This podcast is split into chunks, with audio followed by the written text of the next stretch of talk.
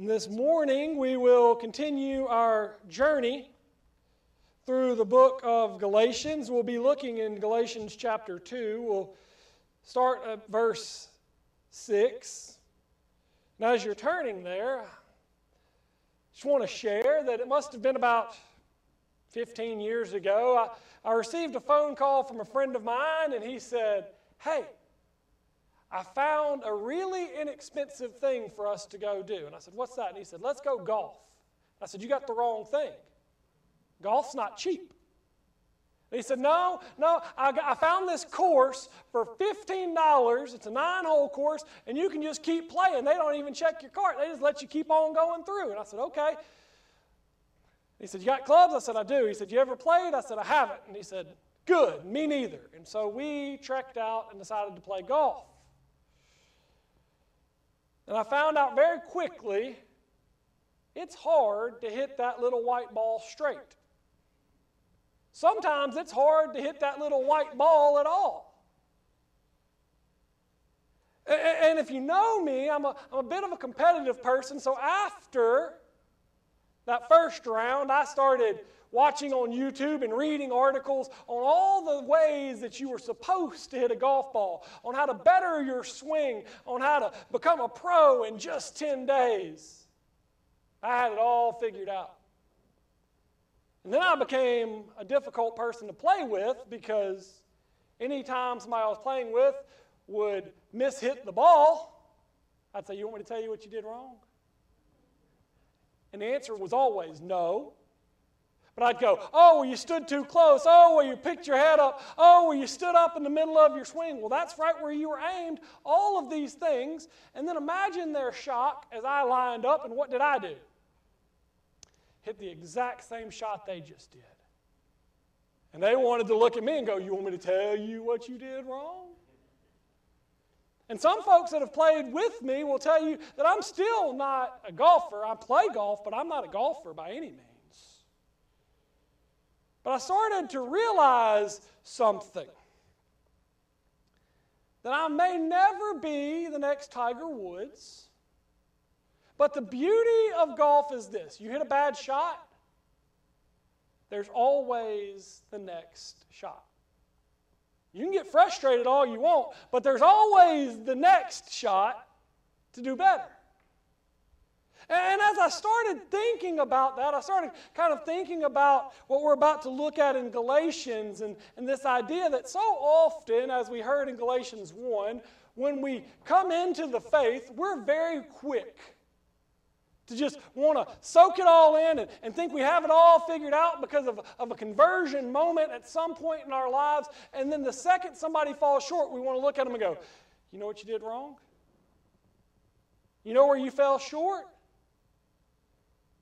Let me tell you where. And then, when we fall short, when, when we misstep, when we sin, we'll just call it what it is, and somebody says, You want me to tell you where you went wrong? Absolutely not. Let, let, let's focus on what you did wrong. I may have fallen short just like you did, but I want to focus on what you did wrong because I can tell you what you did wrong. That doesn't mean that I know how to do it better.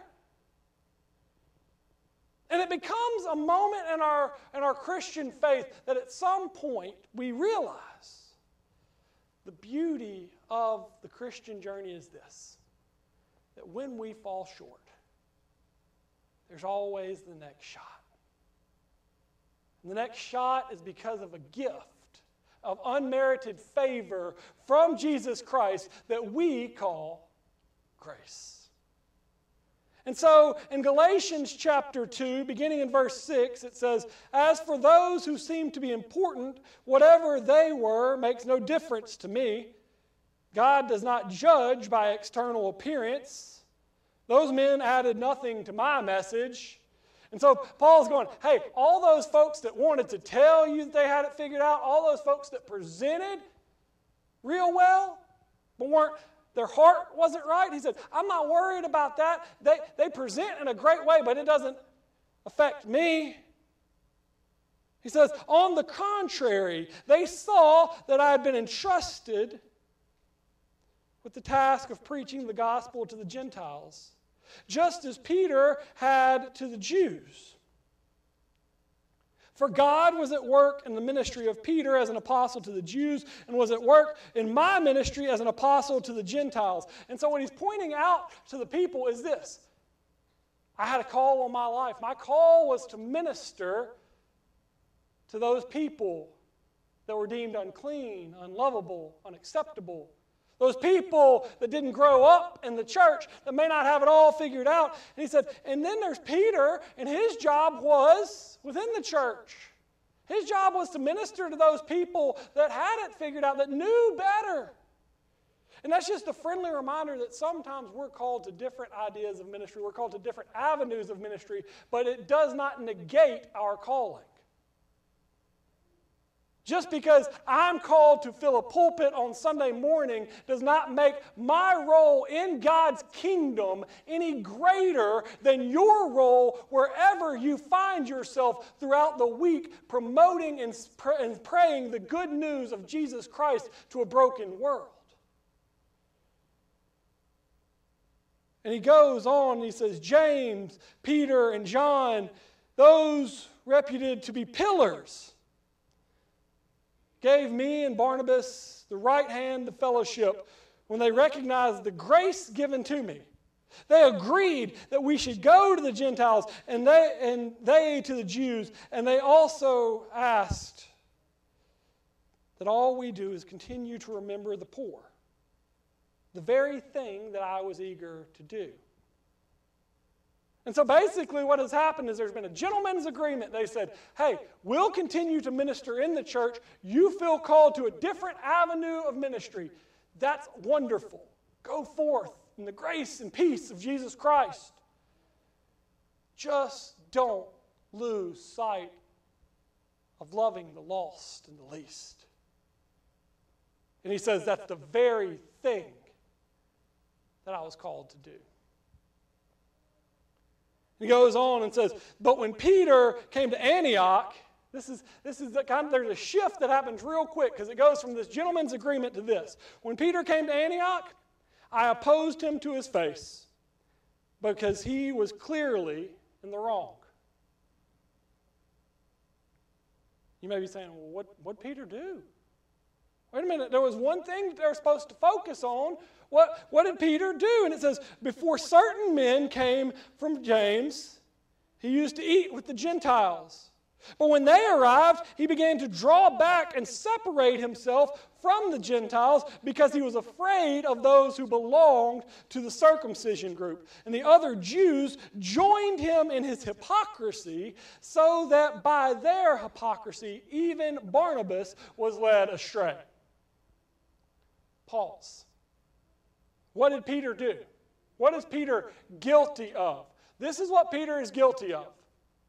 He goes out into the world, he starts talking to those least and lost, those hurting and broken, those deemed unlovable by the church. Yet, when those church friends show up, he says, Oh, who are you? I don't know you. I'm, I'm over here, I'm with them. And he's playing both sides of the fence, if you will, and he's, and he's loving the least and the lost. But the second that it may shine poorly on him, he all of a sudden says, Oh, you know, I was just praying for him. I don't actually know them. I don't actually care for them. I don't actually know their story. And all of a sudden, what happens, even Barnabas, those within the church, those without the church, those that know better, see what's going on. And they see these members that would proclaim, Oh, I don't know them. I just need to worry about my own folks. And all of a sudden, everybody buys into that same mentality. And it becomes an inclusion group, a group focused on self and all of a sudden, there's this group outside of the walls, outside of the understanding, that are going, wait a minute. We've, we've heard this good news. But what the church is proclaiming is that I have to agree with everything, I have to be a part of them in order to receive God's grace. And even Barnabas was led astray by this groupthink. He goes on, he says, When I saw that they were not acting in line with the truth of the gospel, I said to Peter in front of them all, You are a Jew, yet you live like a Gentile. How is it then that you force Gentiles to follow Jewish customs? I, I, I love that the fact that he, he points it out. He goes, Hey, it would sound like this in our current culture, in our current climate. Hey, you're a Christian, but you're not really acting like one. Hey, you proclaim to be a follower of Christ, but you've kind of started following your own will and your own way. You've kind of started substituting things for your own betterment. You've kind of started shifting what the rules are to benefit yourself. And what it looks like in our world today, and I'll be the first to confess, I, have shared this before, I can only preach from my own experience. And so if I preach something, you go, well, that's not me. I'm sorry, I can only preach from what I know.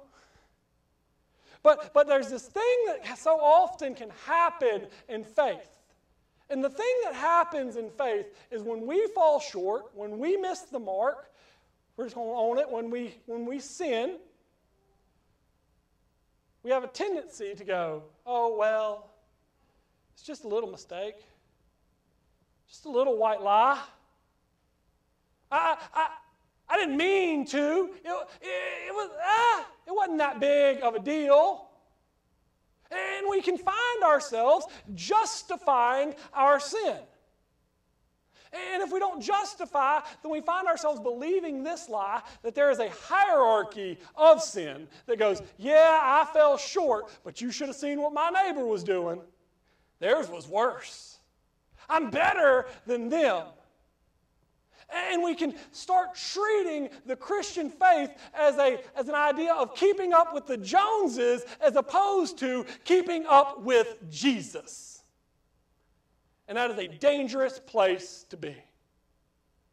When we, when we believe the Christian faith is just a game of playing better than the other as opposed to following Jesus Christ. And that's what Paul is pointing them to as he says, Peter, even you can't fulfill the law that you're trying to lure over people. And, and what, what he's proclaiming is this all have sinned and fallen short of the glory of God. Not a one of us is perfect. And if that's shocking to you, I may need to repeat it again. We've all sinned, we've all fallen short. We're all in need of God's grace. Yet somehow, when we look at the grace of Jesus Christ, if we're not careful, if we're playing keeping up with the Joneses, we can find ourselves saying, I'm more worthy of God's grace than they are. Yes, Jesus came and died for my sins, but there's not so much. And what I've started to realize as I go throughout my own Christian journey is this that Jesus came and died for all people, and God is Lord of all creation. But the gift of grace is one offered to all people as well. And how do we accept the gift of grace? Confession and repentance. Confession and repentance. We can try, to make all the barriers that we want to, but here's the thing. I want to remind you when Jesus hanging on the cross and he has the person hanging next to him, and he says, Forgive me, Father. What is Jesus' response? Oh, well, you didn't go to vacation Bible school. You missed a few worship services. You never understood the scriptures. You didn't go to synagogue. No, Jesus' response is this Surely today you will be with me in paradise. Confession and repentance. Confession and repentance. Jesus extends grace to all people, and John Wesley uses a term that I think we can that we sometimes lose sight of, which is called prevenient grace, which is what happens on the cross, where Jesus says, I came and lived and died and was rose again for all people, even before they knew they needed grace. Even before they knew they had fallen short. Even before they knew that they had strayed from my love and my path, I still died for them. That's good news. Because there are ways, I'm going to be honest, there are probably ways in my own life that I don't even realize that I'm straying from God's path for me, but God's grace is sufficient for me. God's grace is sufficient for you. Some of us are sitting out there in pews today going, I don't even know how God can love me anymore because of what I've done in my life, because of who I've been, or what are the actions I've taken. And here's the good news God's grace is sufficient for you. Period. If confession and repentance. And here's the good news that there is no one beyond these four walls where God's grace is not sufficient for them either. We don't get to decide who's worthy of God's grace. We're called to be so full of God's grace that it just flows in our actions and our words into this world. And some of us would say, Oh, but, preacher. You don't know what they did. Those actions that they did are unforgivable. The way in which they spoke, no, no, no. God, do you, do, preacher, do you know the lifestyle that they're living? And here's what I want you to hear this day each and every one of us is living a sinful lifestyle because we are sinners. Striving striving for the example of Jesus Christ. But what Paul points to today is this is it's not about a list of do's and don'ts. It is about entering into a relationship with God.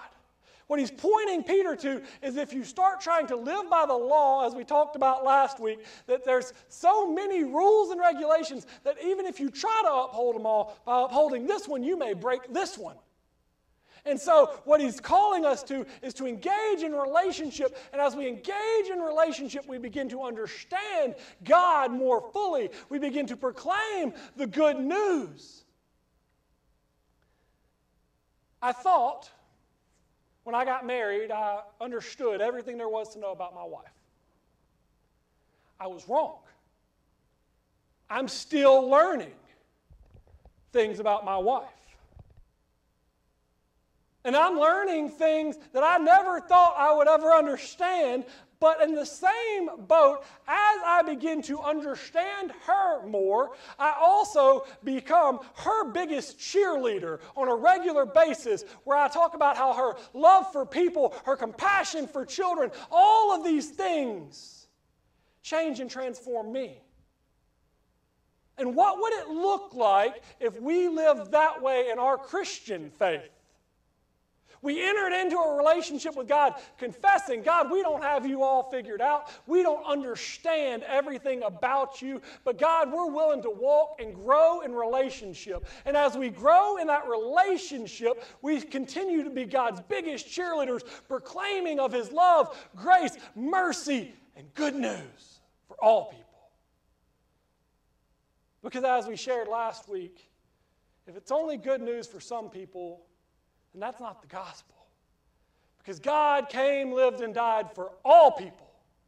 That all may know his goodness and grace and mercy. That all may be welcomed in to the family. And so when we withhold grace, what we are confessing is this that we don't understand grace at all. Because none of us are worthy of it, but it is extended to each and every one of us. And how selfish do we have to be to say it's just for us? My challenge, my hope is that we as a church will become a graceful church. And I don't mean that we can walk out of this place with books on our head and not trip and fall because we're going to trip and fall, but that when we trip and fall, we will extend care and compassion to each other. We'll extend care and compassion to this world that may miss the mark, that may fall short, that may not live into what we deem a Christian life to be, but that we would continue to share God's grace, mercy, and love with them as well. Heaven forbid we be the church. This is the challenge. This is what Paul is, is calling Peter on the carpet about. And this is what, as he goes through this letter to the Galatians, what he's going to continue to harp on is this idea that for so many reasons, we find reasons to divide ourselves from one another. But what we are called to do is be unified in God's grace, which is sufficient for all people in all places at all times. Period.